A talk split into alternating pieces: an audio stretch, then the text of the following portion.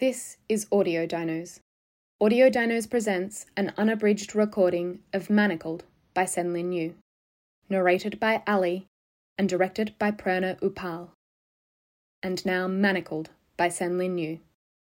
Chapter 56, Flashback 31. April 2003.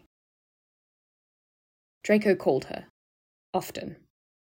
Sometimes his duties in Voldemort's army came to an end in the late evening, but most of the time he called her in the early hours of morning. Hermione would work in her potion cabinet or research until her ring burned. Then she'd slip out of Grimmauld Place and apparate to Whitecroft. She'd barely step through the door before Draco would appear, snatch her up, and apparate them elsewhere. Always a hotel, rarely the same one, even from one night to the next. He'd kiss her, cradling her face in his hands, and it felt like he was breathing her in. Then he'd step back enough to look at her. You're all right? Are you all right? Has anything happened to you? He'd run his hands over her to check as he asked. Every time the same question, as though he didn't believe it until he'd verified it personally. She hadn't expected him to be so obsessively worried.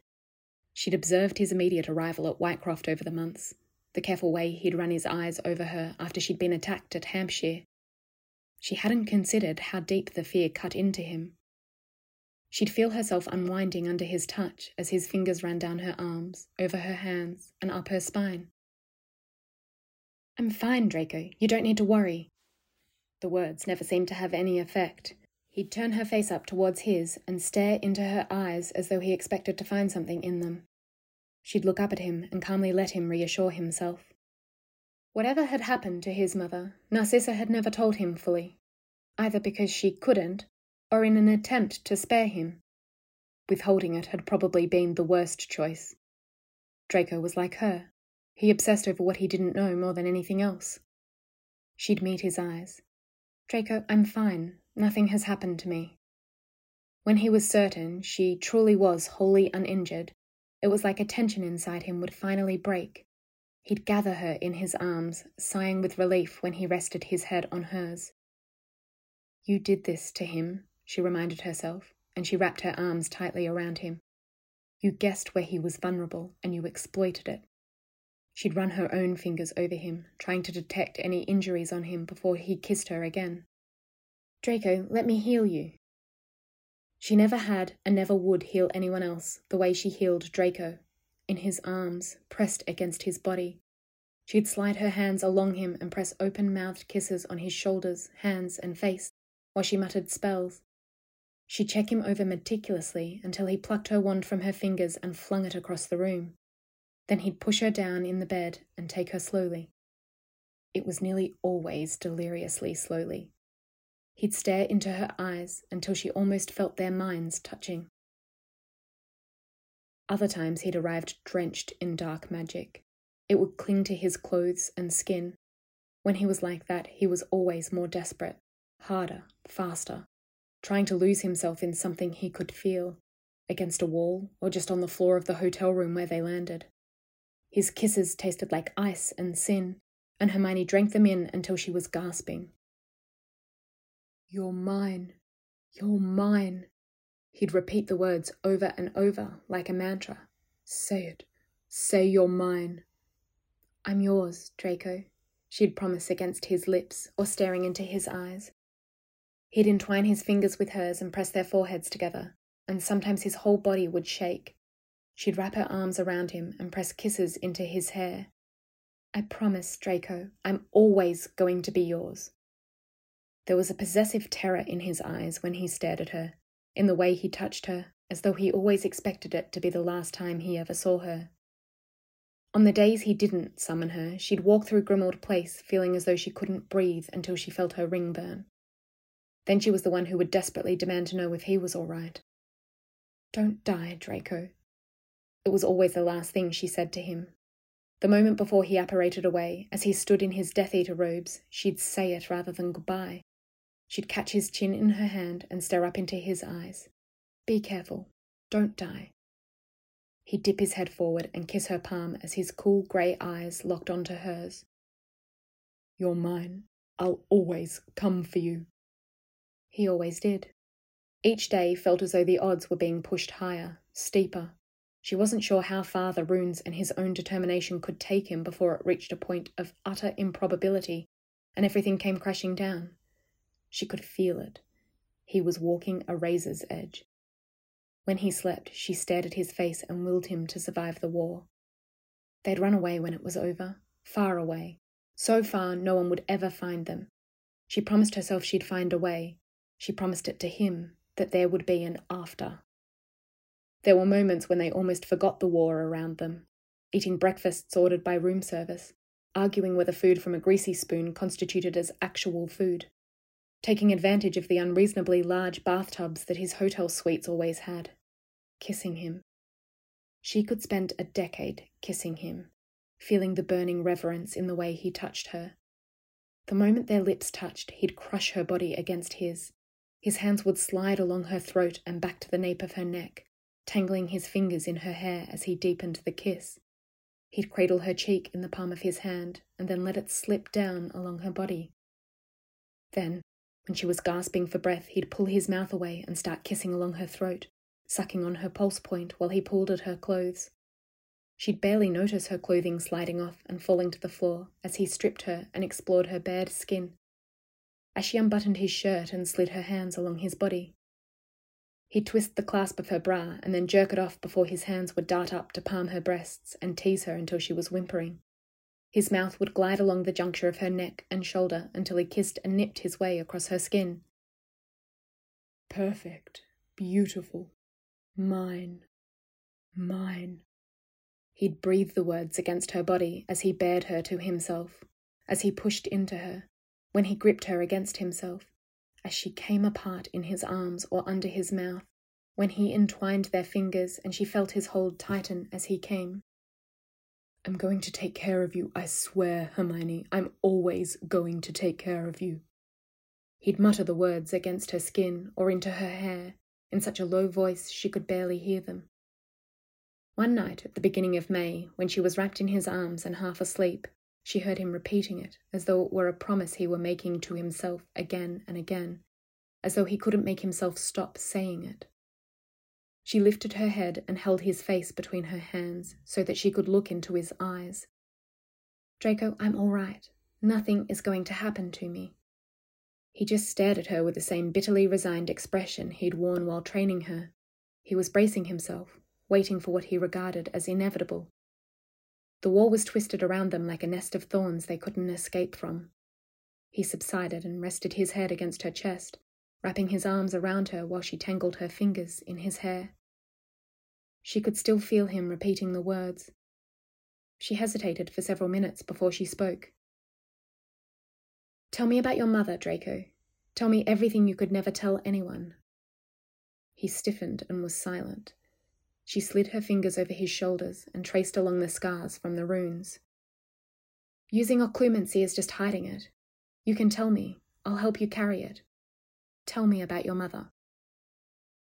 He didn't speak or move for such a long time she wondered if he'd fallen asleep. Then he turned his head just enough that she could see his profile. His expression was carefully closed, but she could see him considering. I'd never seen anyone tortured before, he said at last. She was the first person I ever saw tortured. He. Hermione felt his jaw roll as he hesitated. He experimented on her and let a few other Death Eaters contribute ideas about what to do to her, to punish the Malfoys. As he spoke, his eyes gradually grew wider and his expression unmasked. He stared across the room, his eyes far away, Hermione watched, and she could see him, just sixteen and home for the holidays. Home. Walking unknowingly into a nightmare that he would never, never escape from. I thought. His voice was suddenly younger, boyish. For a while, I thought that if I killed Dumbledore soon enough, that somehow she'd recover, that I could fix it, if I could succeed, but she was a shadow of herself when I returned from school. I think I think she had tried to hold on over the summer when I was being trained, but when I was gone, she broke. He was quiet for a moment. He started to speak again, but then pressed his mouth shut. His lips twitched as though he kept choosing and then discarding what he was going to say next. It wasn't even a month. I wasn't even gone a month, he finally said. Hermione laced her fingers in his hair. He closed his eyes and drew his chin down. It was all supposed to be reversible, to motivate me, nothing to physically maim her. But he wrecked her mind. Using legilimency for torture is his favourite technique. She had seizures, mostly small ones, but occasionally they'd be severe, especially later. She just wasted away inside that cage. When she was startled, she'd close her eyes and start rocking and making these whimpering noises inside her mouth. She wouldn't stop for hours, and I couldn't, couldn't always stay with her because I had to train. He wouldn't look at Hermione as he spoke. He kept staring across the room. His voice was low, and it wavered. The day I killed Dumbledore, the Dark Lord demanded we have dinner with him. To celebrate. He said we were celebrating my success. She'd been released for only a few hours, and he wanted her to play hostess. Her tremors were so severe she could barely hold the silverware. Her fork kept rattling against the plate, and then she'd drop it and panic when she tried to pick it up. Apparently, the noise was distracting. So the Dark Lord took a steak knife and drove it through her left hand and into the table. Then he left her there, bleeding until he retired. I was seated across from her, and she just looked at me the whole time, shaking her head to warn me not to do anything. He gripped Hermione's hand. I couldn't do anything. I tried to shield her. I kept her in her rooms as much as possible. I brought in healers to help her recover. The mind healers couldn't do a damn thing. I should have gotten her treated sooner. That's what they all told me. That I should have gotten her treated sooner. Hermione squeezed his hand and slid her fingers across his runes. Unhesitating, cunning, unfailing, ruthless, and unyielding, driven to succeed. To avenge his mother, in penance for all the ways he felt he'd failed her. I'm so sorry, Draco. He was quiet. He closed his eyes and drew a sharp breath. Then, his voice cut off, he tried again. Then Draco's mouth twisted and he went silent for several seconds. Then she just started to recover a bit, and I hesitated at the Finch Fletchleys. There was a little girl. She couldn't have been in primary school yet. Unforgivables, there's no cheating with them. You have to feel it. You have to mean it. I was ordered to use the Cruciatus, and I couldn't. I couldn't make it work. She was so little. He swallowed. Bellatrix cursed me and the girl before letting Fenrir Greyback have her instead. He enjoyed children. When my failure was reported, the Dark Lord took it as a sign I wasn't committed or motivated enough.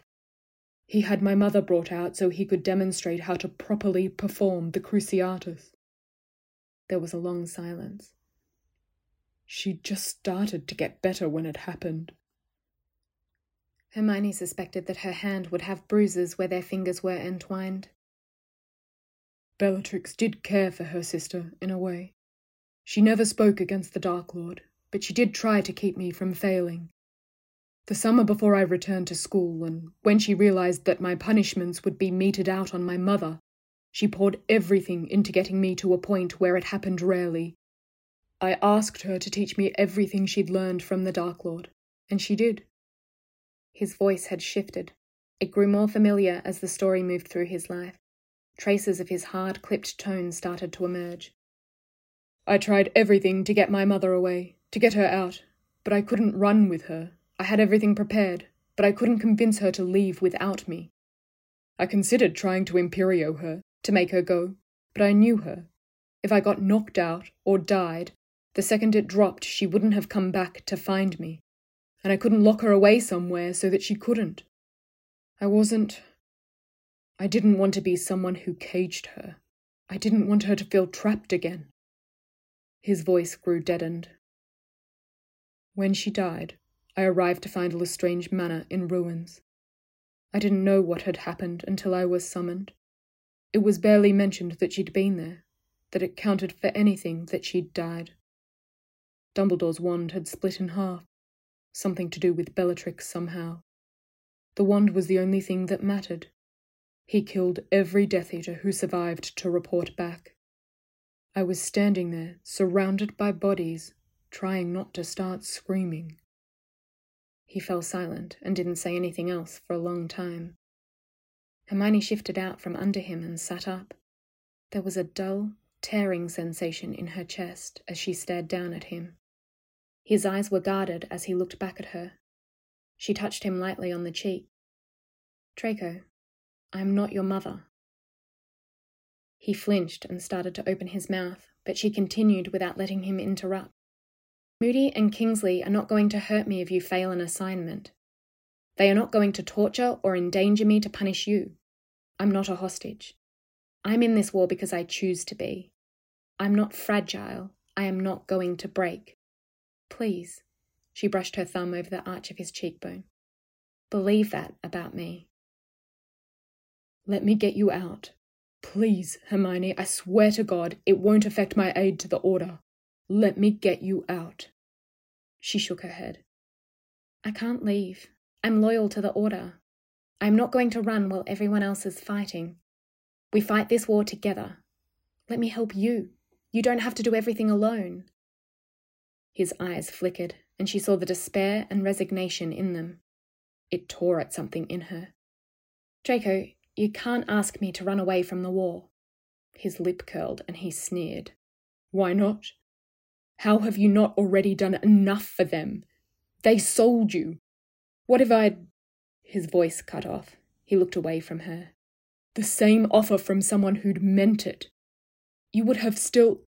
And if I hadn't trained you, Potter would have still left you on your own in that field. She traced her thumb across his skin. There was the barest, faintest line of a scar there from where she'd hexed him. I agreed to it, Draco. All of it. No one made me.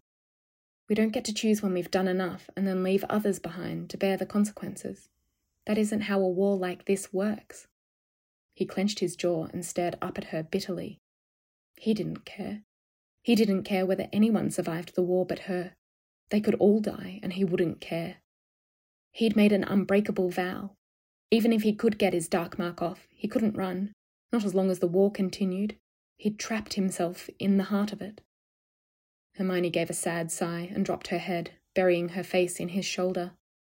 He wrapped his arms tightly around her. She was almost asleep when she heard the faint whisper of his voice begin once again. I'm going to take care of you, I swear. I'm always going to take care of you. The rescues ground to a halt. Kingsley put them on hold until more was known about the trace from Sussex.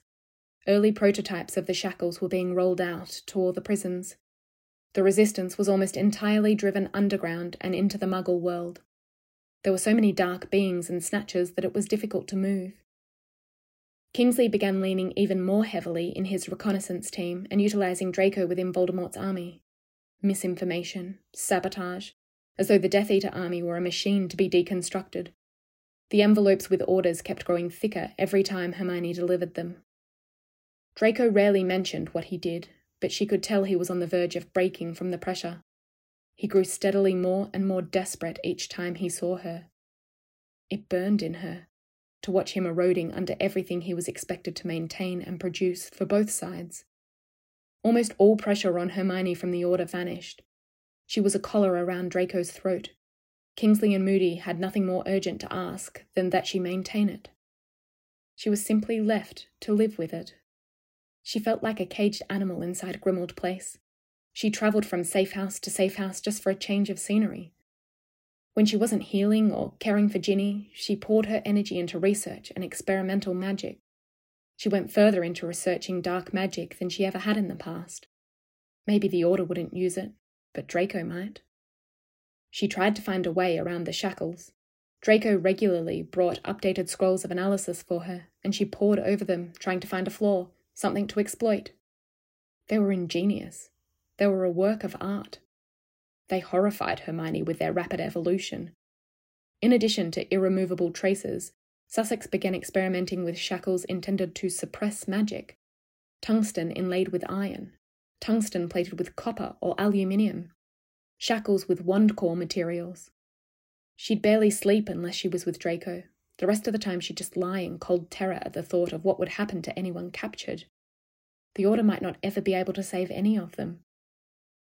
Death Eaters were already being given the shackles to carry in order to more easily apprehend members of the Resistance.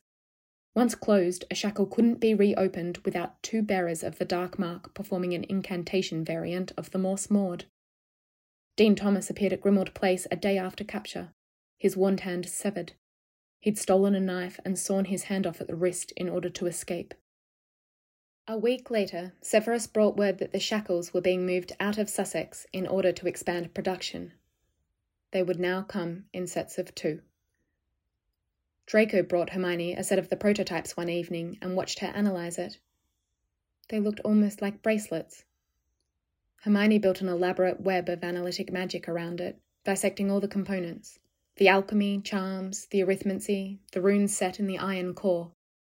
She spent hours trying to find a flaw until she fell asleep in the middle of it and woke to find Draco carrying her to bed. I can't. There isn't a way around them. Her brain felt clouded by exhaustion. She was almost shaking with frustration. There has to be something. Using Imperio won't work, shows up in the spell's signature and cancels the incantation. I thought just cut through them, but the core is charmed to explode. I'm just not. Maybe I have to come at it from a different angle, my alchemy is all self taught. Maybe I just haven't researched enough. She started to pull away from him and tried to go back toward the stacks of books she'd brought. Draco stopped her. He slid one arm around her waist and wrapped the other around her shoulders. You can't save everyone, Granger. She stilled and stared despairingly across the room. I don't know how we're going to win this war, she finally said. Draco was silent. There was nothing to say that wouldn't be a lie. She lifted her hand and gripped his arm around her shoulders. I don't know how to save anyone. Everything I do just puts it off so that they die in a worse way. I wish. I wish I'd never become a healer. She'd never admitted it to anyone before, that she hated it. She told him about the Horcruxes. She wasn't supposed to. She hadn't been cleared to. She told him anyway everything she knew about their creation and destruction, and all the Order's ideas about what they could be, about the Founder's lost items. We think there might be one in Hogwarts, she said when she showed him all her research. But I don't know how many he could have. There couldn't be more than five, could there? Splitting his soul like that, it's poison in the body. It will eat him from the inside out. His current form is the best restoration he could manage with a regeneration potion.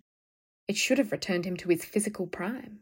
But his soul is so deteriorated, making a sort of body was the most it could do. So there has to be a limit to the Horcruxes. I don't think he can keep making them. If we can destroy all the Horcruxes, he'll become unstable enough that even if no one kills him, eventually he'll just cease to exist. But we don't know where they could be. There's so little information about his past.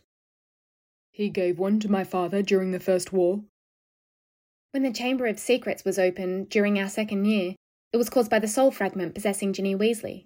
Your father put the Horcrux in with her books in an attempt to discredit Arthur Weasley. If they were made during the First War, and he entrusted one to his followers, I'll look into it. You should have told me sooner. I shouldn't even be telling you now. She rested her hand over his heart. I wasn't trying to add something else. I just. I don't have anyone to talk to. It helps me think if I can talk aloud. He snorted. If it ends this, it's worth it. What is the Order doing? Everything Moody and Shacklebolt assign me is just buying time. His voice was vibrating with fury. Draco. He didn't say anything else, but his rage was palpable. He didn't trust Kingsley or Moody or the Order. He was terrified if he died, they might sell her again to try to survive.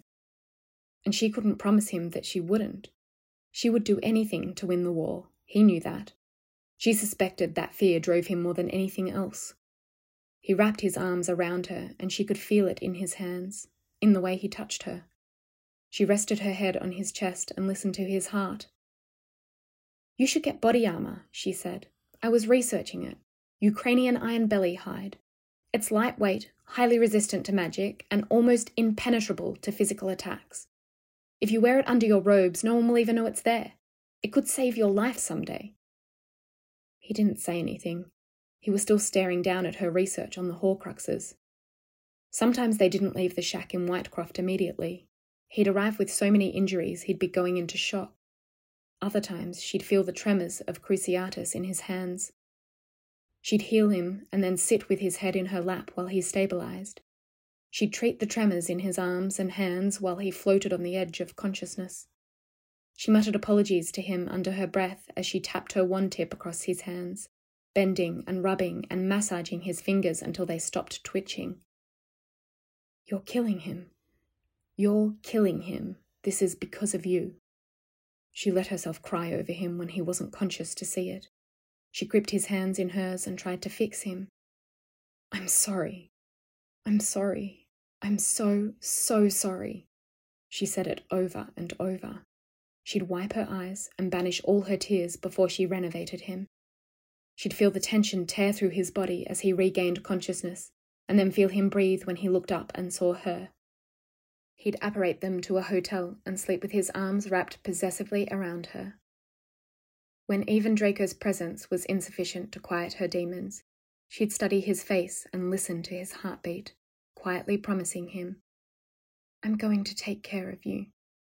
I swear, I'm always going to take care of you.